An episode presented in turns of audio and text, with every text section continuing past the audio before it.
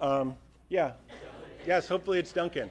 Um, let's, uh, let's pray and, or let's read Matthew 7, starting in verse 7, and then we will pray. The scripture says, Ask and it will be given to you, seek and you will find, knock and it will be opened to you. For everyone who asks receives, and the one who seeks finds, and to the one who knocks it will be opened.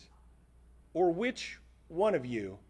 If his son asks him for bread, we'll give him a stone, or if he asks for a fish, we'll give him a serpent. If you then, who are evil, know how to give good gifts to your children, how much more will your Father who is in heaven give good things to those who ask him? Let's pray. Father, what a text to read and then to turn to prayer and to talk to you. We thank you that as we survey the religions of the world and we look at all of the false gods which man has created, we find that you are not like the capricious gods of the Greeks who would play tricks on humanity. The kind of kind of God who, when we pray to you and ask for an egg, you give us a scorpion. The kind of God who, when we ask for bread, you give us a snake. The kind of God, when we ask for bread, you give us a stone. We thank you that as Jesus teaches us, we see that your character is that you are good and kind and loving and merciful. And that knowing our own struggles and tendencies towards sin, Jesus can describe us accurately as evil, even though we do not do wrong all the time. Our goodness pales in comparison to yours. And so we pray that, that you would help us to see the depth of your character and then to realize that that as we struggle to pray, as we see prayer as a, as a discipline which is difficult sometimes, because it's so easy for us to accomplish things in our own power and our own strength. I pray that as we, as we hear from your word, that our view of you and your goodness and your willingness and your character and your reliability and all of those things, that they would be expanded. And that we would be encouraged and left in awe by that goodness and by that willingness. Father, help us to understand your word because it's good. As Moses said, there is this is no empty word for you, it is your very life. And Jesus, the bread of life, came to give us the words of life. And so we want to hear it, believe it, receive it, and live in it because it's good. We pray your blessing on our time in the Word, and we pray this in Jesus' name. Amen. So if you are in Matthew 7, looking at the passage that, that we just read, next week when we come back, we'll pick up in verse 12, and then we will, over the next couple of weeks, work to the end of the chapter, verse 29. But we have hit the thematic end of the Sermon on the Mount. Okay? We've, we've worked through this in, in a couple different stages. Uh, Matthew chapter 5 was a while ago, and then we went back to Matthew chapter 6, and now we're back at Matthew chapter 7. Jesus is laying out here uh, what the character of the people of God looks like. What does it look like as God breaks into a world ruled by sin where death has reigned? He's going to send his Messiah to die on the cross for sinners, that's every single human, so that they may, for the first time, experience true forgiveness of sins, true righteousness. The Spirit dwells in these believers, he will say of John the Baptist that he was the greatest of all of the men who preceded him. But that the least of those in the kingdom is greater than John. Why? Why are they greater? Because the Spirit actually lives in them. That's us. What is their moral character supposed to look like as the Spirit spreads through the world? That's the Sermon on the Mount. And so Jesus is hitting the, the last thematic topic of the sermon here. And as he moves from, from verse 12 to the end of verse 27, he's going to be delivering some warnings to the people, saying, Make sure you stay on the path. Make sure you hear what I'm saying. Make sure you write these words on your heart. Um, and but but so so that's next. This is the the last subject in the sermon. If we look back, there are there are messages about how we correct others. There are messages about how we uh, judge others. There are messages about anxiety, about where we store up treasures, where we look at things, how we fast, how we pray, how we give to the needy, how we love our enemies how we retaliate when someone has been uh, terrible to us, how we deal with our anger, the fact that we are salt and light, and all of these statements at the very beginning of the sermon about what it means to live the blessed life, what it means to live under the constant smile of God, as Spurgeon said. So, the conclusion of the sermon arrives. I believe if you were standing there and you thought you understood what God's will was for your life, that Jesus just dumped a pile of bricks on you. Wow, this teaching is intense.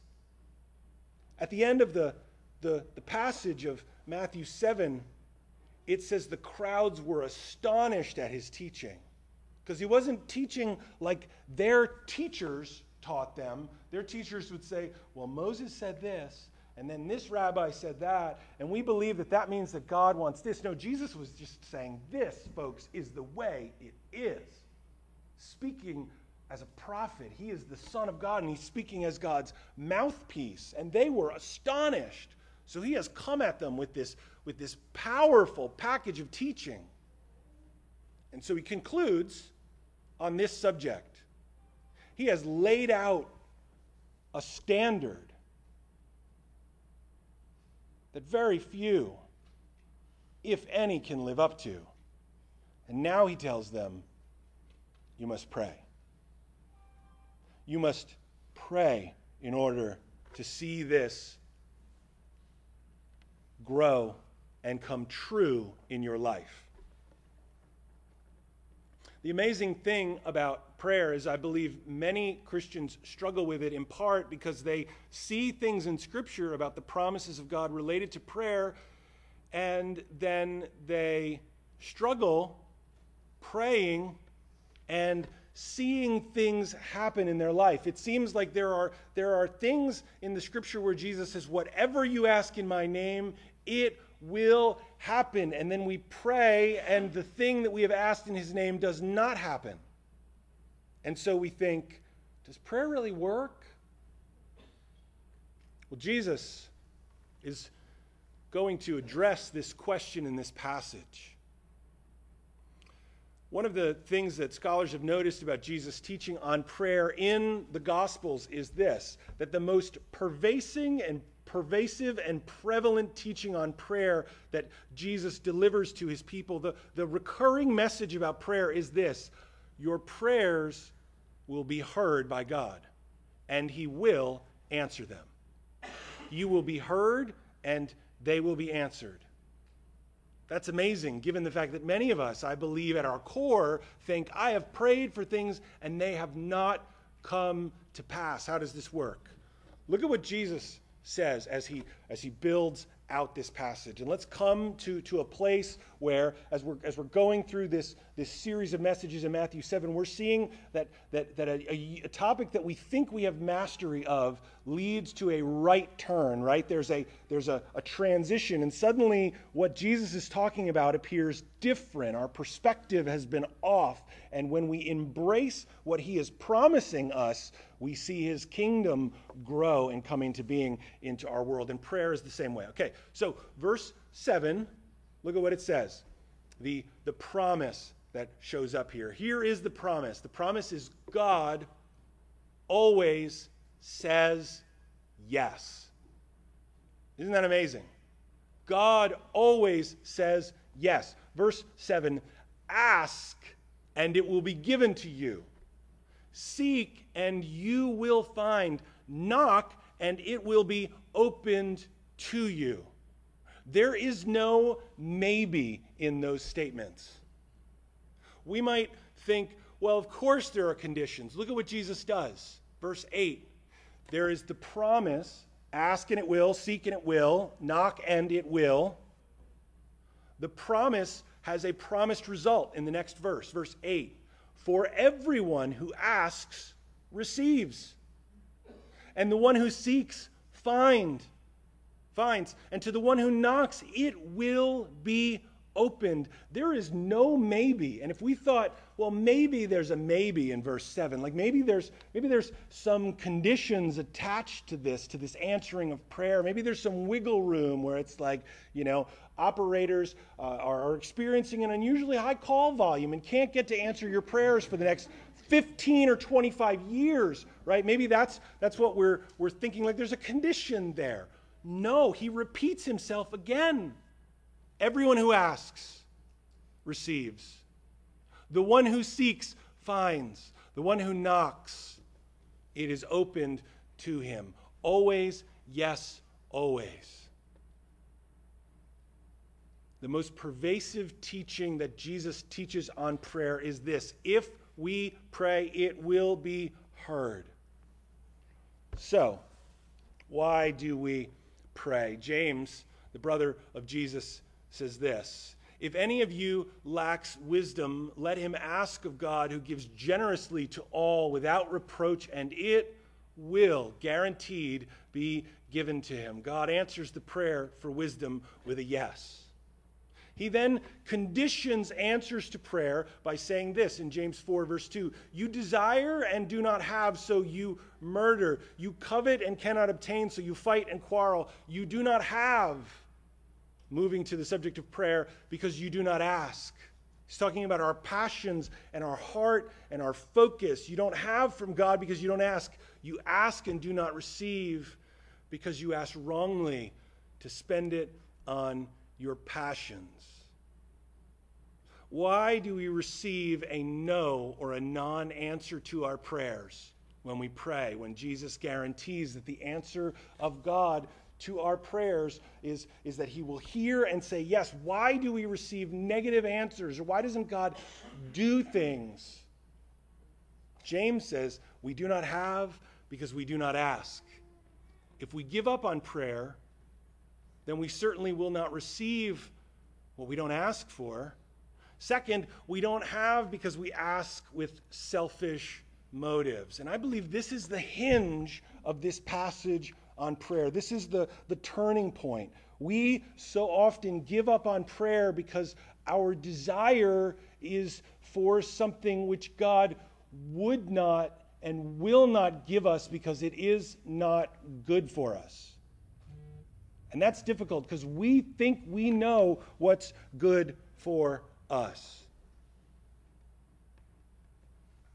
Now, I want to point out that there is a parallel to this passage in the book of Luke that backs up the idea of what's, what's going to be said here. If you look at verse 11,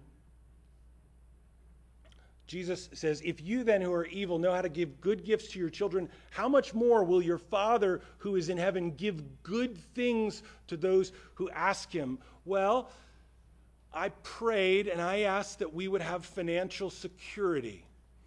I prayed and I asked that God would cure me of cancer. I prayed and asked God to heal my parent. I prayed and I asked God that she would say yes when I asked her to marry me. I prayed and asked that, that you would change the circumstance at work, that God would do this, this, this, this, this, and this. And those answers did not come. So, how can Jesus promise that good things will be given to those who ask? How is this true? Listen to the parallel in the Gospel of Luke. I don't think it's unfair to go over to Luke and say, Jesus, what are you, what are you doing? Because he, he, he, probably repeated this teaching um, more than once. The gifts are not just things, they're spiritual gifts. Look at what Luke says in 11 13. If you then, who are evil, know how to give good gifts to your children, right? Same sentence. How much more will the Heavenly Father give the Holy Spirit to those who ask Him? Interesting. One of the reasons why we do not see answers to our prayers is this. And I believe that we have all prayed this way. We, we lose the focus and the fire at times, and we come to prayer and we are seeking to warm our worn out heart that has focused on so many things and is, is full of distraction and confusion at times. And we come before God and we worship Him and we say, God, you're good. And then we move into prayer thinking, these are all the things that need fixing. God, will you fix these things? And we fail to consider what Jesus says in Matthew 6:33 when he's discussing anxiety and all the things that we need. He says this: Seek first the kingdom of God and his righteousness, and all these things will be added to you. Seek first the kingdom and his righteousness, and then all the things, all of the good things, all of the spiritual things that we truly, really need will be added to us. If you look at the requests here in verse 9, right? Jesus says, Ask, seek, knock. Ask, it will be given. Seek, you will find. Knock, it will be opened. And then he repeats that again so that we know that he's, there's no maybe factor there. He then goes to this example. which one of you, if your son asks you for bread, which of you would hand him a stone?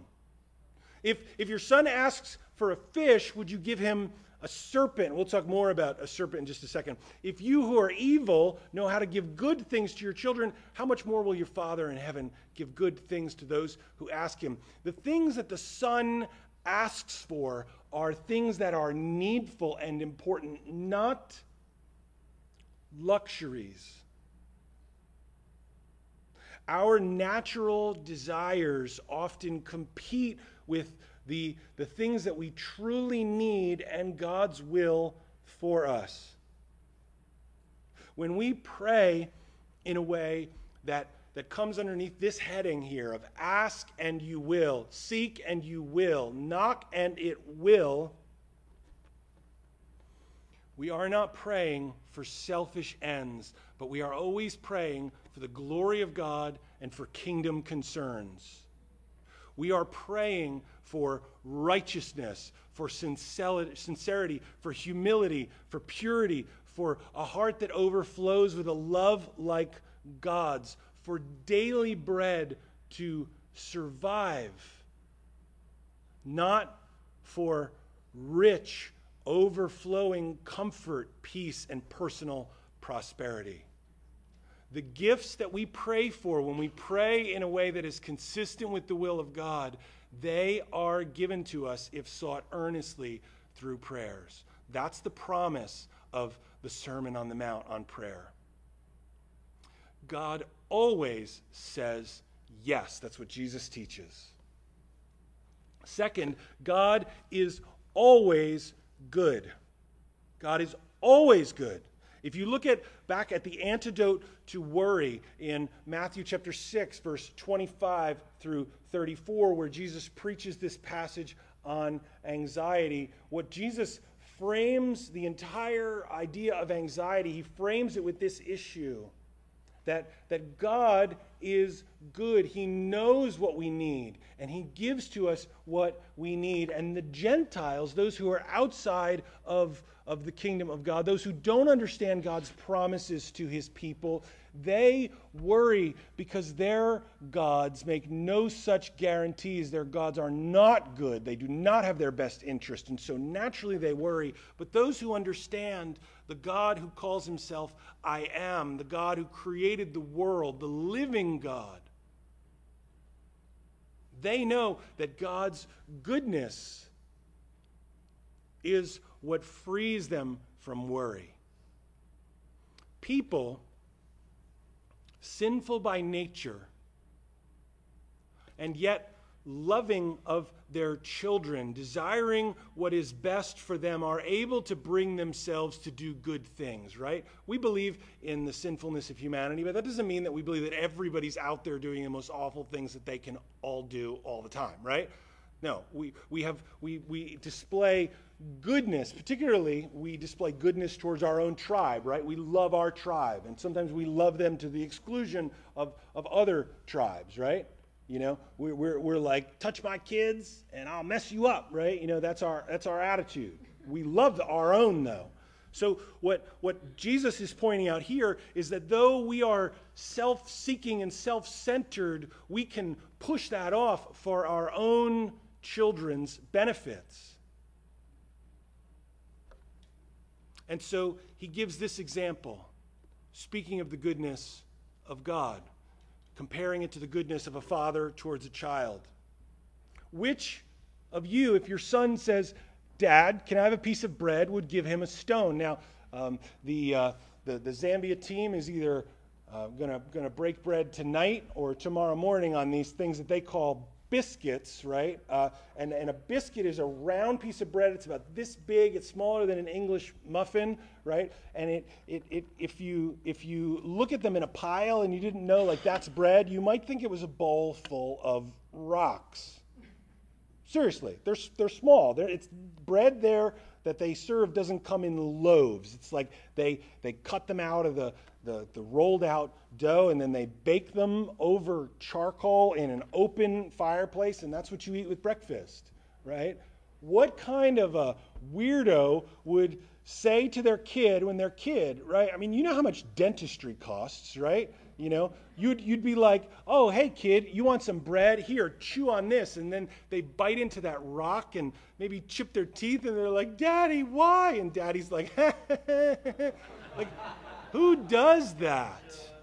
Who does that?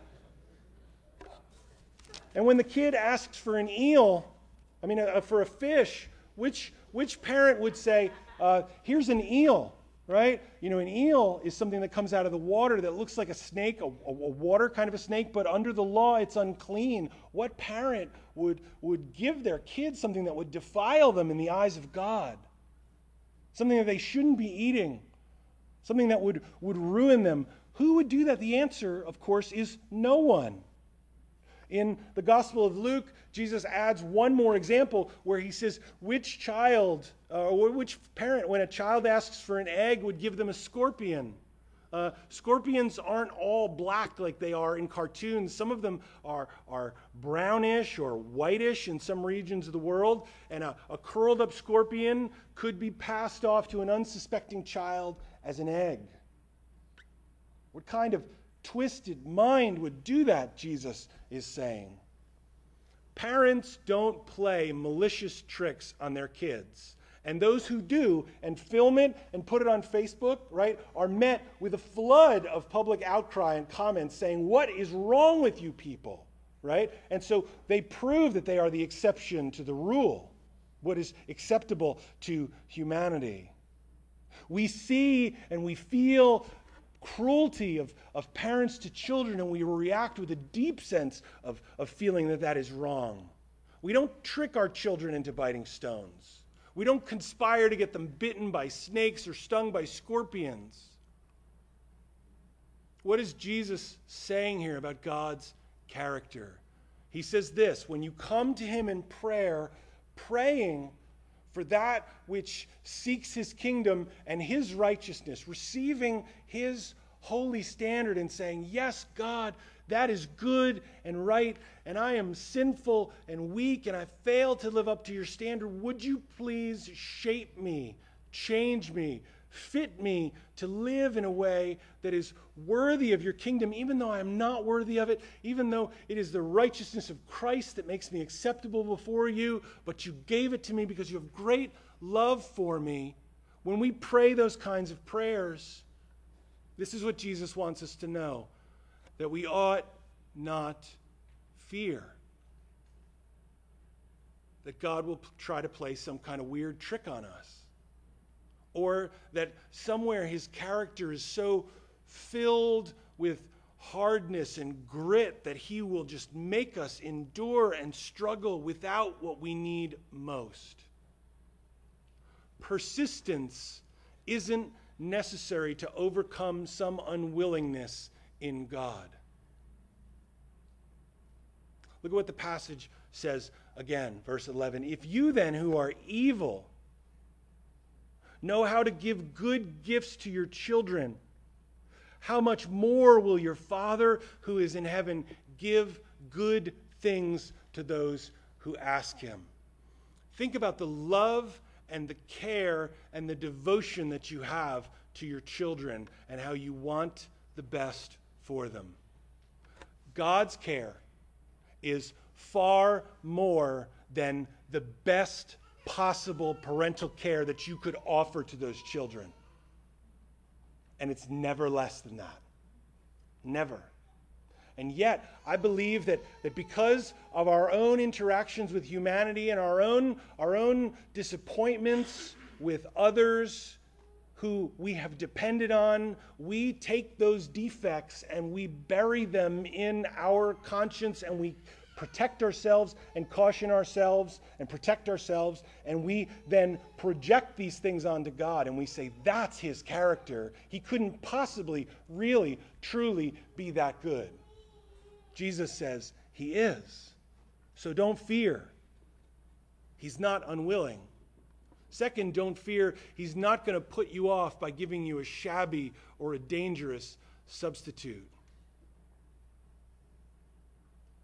Parents do not give what is dangerous and disappointing to their children when they're asked for what is wholesome and nutritious and good for them. Yes, at times toddlers say, I want chocolate for dinner, right? And then wicked, evil parents say, No, you will get diabetes, right? You will be sick you will throw up all over your bedroom carpet and we will have to clean it up in the middle of the night. And kids say, You are horrible, wicked, tyrannical, awful parents. And what do parents do? They, what? Right. Yeah. You know, we, we respond by giving our children what they need and by not giving in to the tyranny. Even though parents are evil, self centered sinners, they don't give what's dangerous and disappointing to their children when asked for what is wholesome and nutritious. But God will deny our requests for that which is not good for us. When you think about the, uh, the context in which Jesus was, was preaching and teaching, the, the Greek world had invaded the, the Jewish homeland. They were under Roman rule, and so all of the Greek legends and stories were there. There's a story uh, in Greek mythology about a goddess, Aurora. She fell in love with a human being called Tithonus which probably isn't a very like appealing name now, but maybe it was like a, a fashionable uh, cool name back then. Aurora falling in love with Tithonus, right? She, she appealed to Zeus and said, I wish that our love could remain forever and that he would never die. And Zeus granted that request and said yes, but you know what she didn't ask for? She didn't ask that he would remain forever young. And so he grew older and older and older and older, but remained alive. Jesus is pointing out to a culture that had heard these stories, a culture like ours as well that, that worries about the character of God, that God is good and his goodness towards us surpasses anything that we could possibly imagine. God's care is far better than the best human parental care. But it is never less than the best. It's never less than the best parental care. You may struggle with the goodness of God because of some defect that you see in your human parents, or because of, of, of some defect that you see in your own character, some tendency or some struggle, and you think, God couldn't possibly be better. Jesus says, Do not fear. He is better than you can imagine. He is always good. So Jesus' teaching is God always says yes. And second, that God is always good.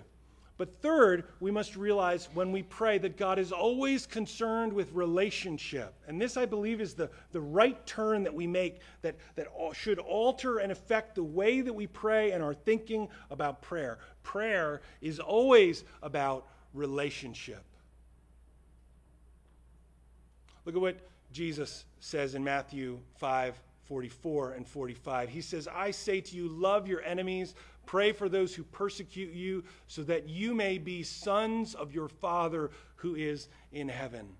He makes his sun rise on the evil and on the good, and sends rain on the just and on the unjust.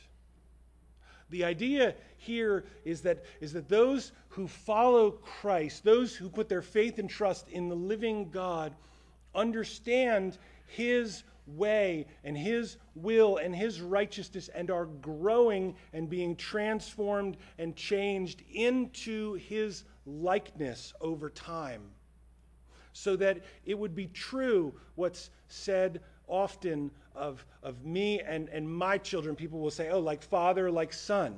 You know, like you can see the, the similarities in action or in likes and dislikes and preferences, right? They're like you chips off the old block. People say things like, the apple doesn't fall far from the tree, right? When we pray, we pray not to a machine that answers our requests and meets our every single desired need, but we pray to a father who has adopted us as his children and brought us into his family by his grace and his love. Titus chapter 2 verse 11 says that the grace of God has appeared and it brings salvation to all men. The good news of the gospel is that, is that people who are unacceptable in God's family, who, who by their nature and their deeds have no reason to think that they're acceptable to God can come to Him, repent of their sins, say, I have sinned against you and I don't deserve to be your child, but God says, I forgive your sins. I put your sins on Christ. I give you the purity of the Holy Spirit and I adopt you into my family as a child. That's the way the grace of God works. But the grace of God that's appeared, bringing salvation to all men, the scripture says, it instructs us it teaches us to deny ungodliness and all wickedness and to live in a way that, that pleases and honors God. So, grace not only saves us and forgives us and makes us righteous, but grace teaches us to act like the sons of God. Amen. Grace teaches us so we see in verse 45 that we're to love our enemies and to pray for those who persecute us, so that we may be, so that you may be, Jesus says, sons of your Father who is in heaven. Sons not by acting in a specific way and then earning the right to the relationship, but saved by grace, and once saved by grace, being sons in character imitating our Father, flowing out of who we are, that our character is like His. Okay, these commands in Matthew 7, verse 7 ask and it will be given to you. Seek, and you will find. Knock, and it will be open to you, are in a tense called the iterative tense, right? That means ask not once, but keep on asking every parent's nightmare, right? mom, mom, mom, mom, mom, mom, mom. Like, I'm on the phone, hang up. That's not the way God treats us. Dad, dad, dad, dad. What? You know, can I go outside? Of course you can. Like, when have we ever said no unless it's raining? Like, go, be gone, cease with the constant calling of dad. Don't do that. But no, God says this there's a you can translate this passage this way, though nobody does because people, you know, being into their translations would not buy a Bible that says keep on asking, keep on seeking, keep on knocking, but you could translate this passage this way. Why the persistence? We've already seen that Jesus has taught that it's not necessary to overcome some unwillingness in God or, or that, that He'll get irritated with us and give us a shabby substitute. Instead, we are told to keep on asking, keep on knocking, keep on seeking, because our human nature is to receive what we ask for from the gift giver and then to receive the gift as if that is the thing, and then to forget the giver. I hadn't planned on talking about him, but my, my nephew Nathan, um, who my children are laughing because since Nathan was born, I've, I've said, You and I, Nathan, we're best friends. We are best friends. Come here, Nathan. Give your best friend a hug. Nathan never wanted to have anything to do with me, ever. ever, ever. And so I'd always be like, Nathan, what's up, man? High five. You know, and he'd be like, hide behind his dad when he was little and stuff. You know, I'd be like, come here, let me pick you up. You know, when, when, when he eventually has to go for counseling when he's older, it will probably be because Uncle Keith tormented him. But but but this is the thing. It's like it's like, hey, I have your birthday present, and I'd be like, I ain't giving it to you until you give me a hug. and I'll tell you, there are times where he was like, okay. you know, and off he went. But this is this is the, the feeling that, that, that, that welled up inside of me. It's like you just want the thing, right? You don't have any time for your uncle. Now, we've gotten past this, and now we truly are best friends. Um, it's true. Jesus, laugh of contempt from my wife. Jesus, Jesus tells his disciples in Luke 18:1 a parable to the effect that they always ought to pray and not to lose heart. He said, In a certain city there was a judge who didn't fear God or respect man, and there was a widow in that city who kept coming to him and saying, Give me justice against my adversary. For a while he refused, but afterward he said to himself, Though I neither fear God nor respect man, yet because this widow keeps bothering me, I will give her justice, so that she will not beat me down by her continual coming, right? That's that, that principle of judge, judge, judge, judge, judge. Like, leave me alone here. I'll do what you ask. And then Jesus transitions and he says, And will not God give justice to his elect who cry to him day and night? Will he delay long over them? I tell you, he will give justice to them speedily. But then he says this Nevertheless, when the Son of Man comes, will he find faith on the earth. Why does he end it that way? Because the human tendency is to ask a good God for what we need and then to receive the gift and to leave God behind. To think that what we really need is just enough finances to pay this bill, and so we pray earnestly, and, and, and God comes through for us, and then we forget Him or to, to pray for a spouse or a spouse for our children or for a healthy pregnancy or for a good trip or for a gospel opportunity or all these things we pray and then we forget that God gave those things to us. And we substitute the benefit from the relationship for the relationship itself. Why does God delay the answer? Because we, as limited, fallen, in Jesus' terms, evil human beings, we must learn that praying is not just coming to a machine to have our needs met, but it is appealing to a Father who, when He responds, we are to say, Thank you. You are good. That is what we most need to learn. Is that what we need is not God's benefits, but God Himself. Right? One of the most important verses in, in my understanding of the scripture is Ephesians 6:10. Be strong in the Lord. Right? And and the response sometimes when I'll say to someone, hey, be strong in the Lord, it's like, I'm trying. No, no, read on. Be strong in the Lord and in the strength of his might. Right? That that we need God first and foremost, that we need our Heavenly Father to fill us with the power of the Spirit, that what we need is not the Spirit's benefits and blessings, but the Spirit Himself.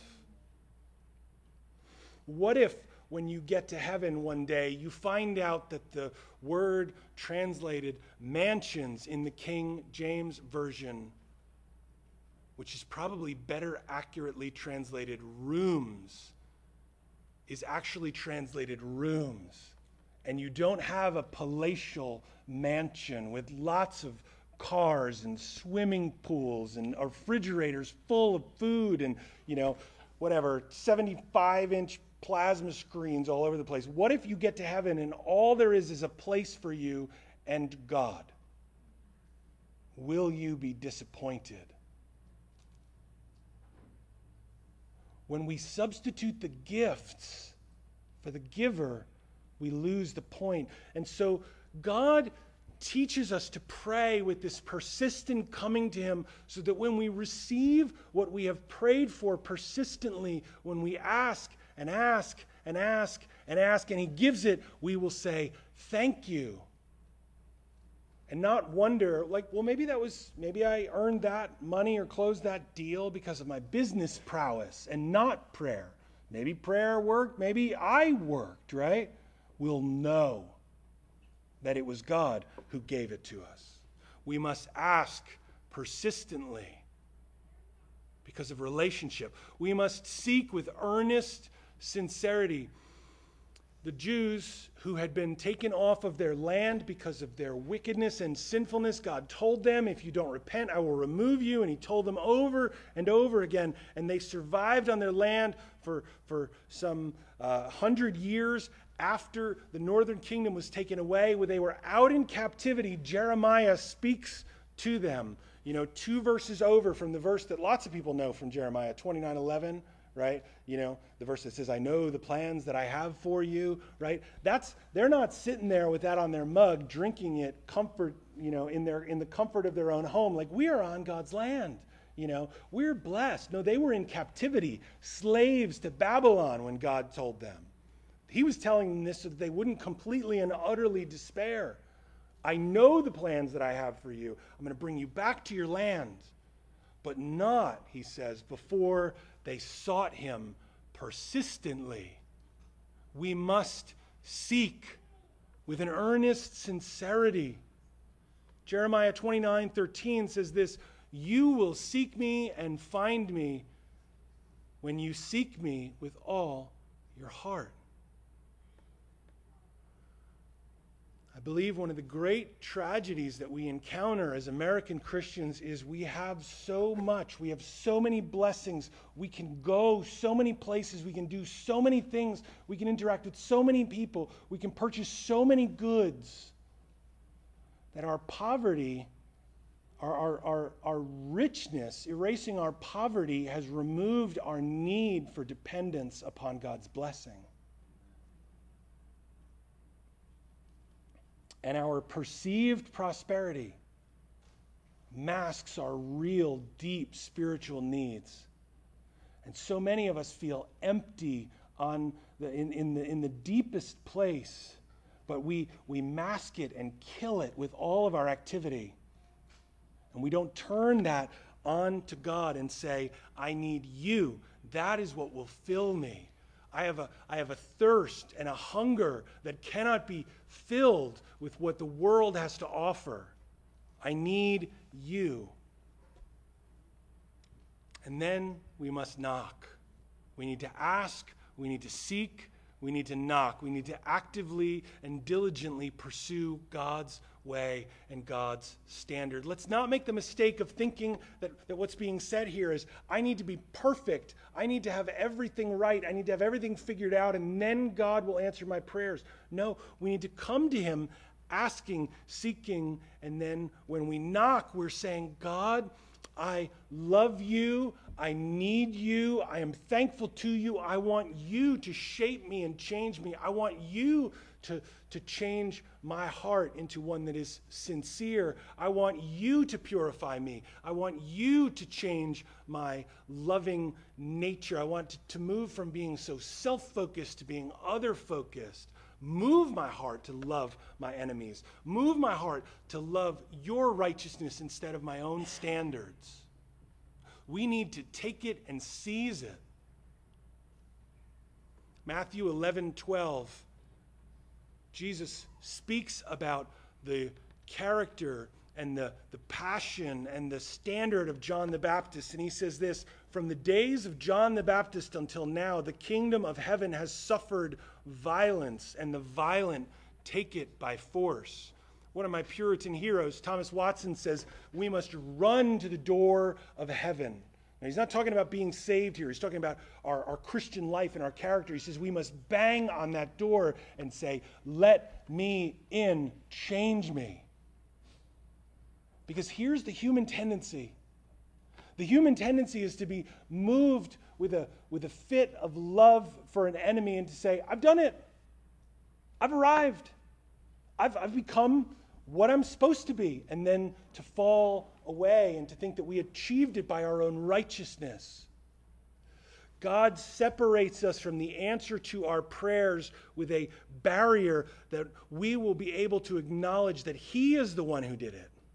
He is the one who changed us. He is the one who transformed us. We did not do it ourselves.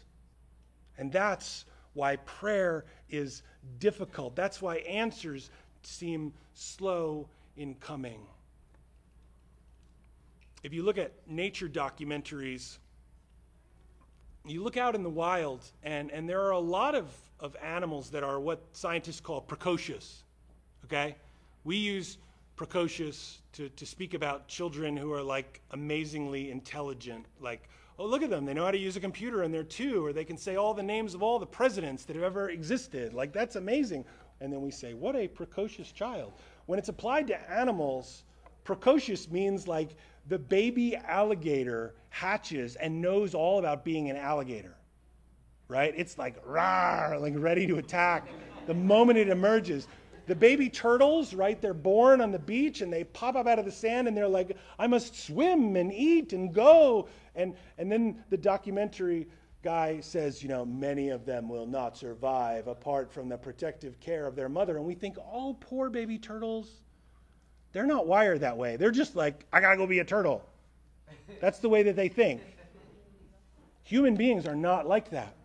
We are born into the world immobile, unable to care for ourselves, unable to change ourselves, unable to move, unable to feed ourselves. And this is a parable of what our spiritual life is like. We never grow out of our need for God. God trains us this way because ultimately what we need is God, not his gifts. We need him.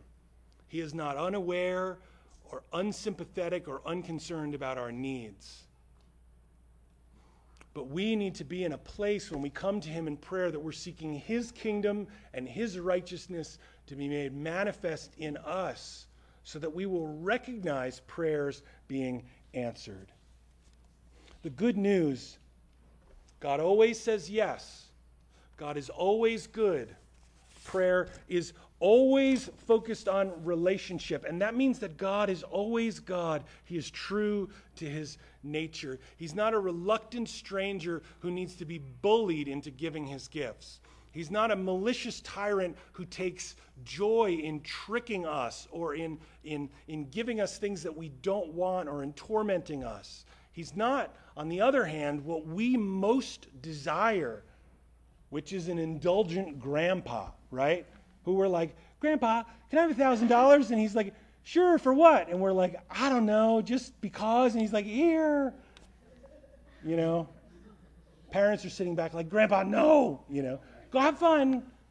That's not God. But in our innermost being, that's what we want from Him so often.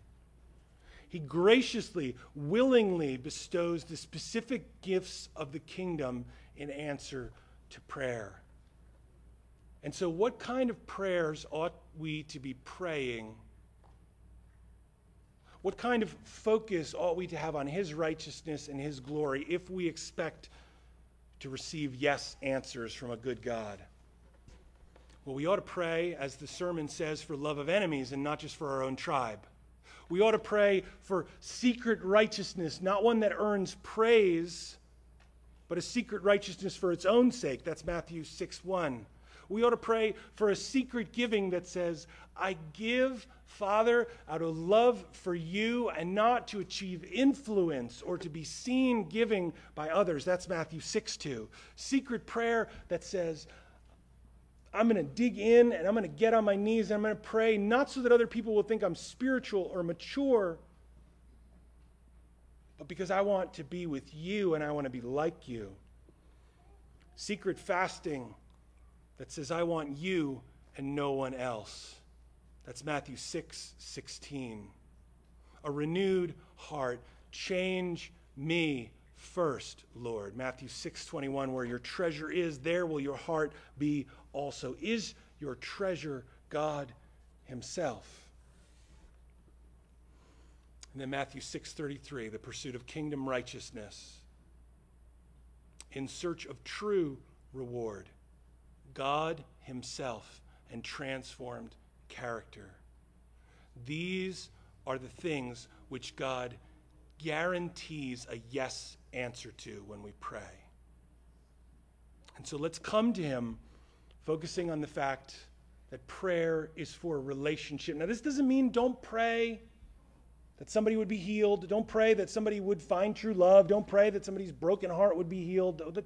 Those things are not exclusive to, to prayer. We can pray for that. But when we get an answer other than what we prayed for, we can't say that God doesn't say yes. Because what he guarantees is character change and the gift of himself to us.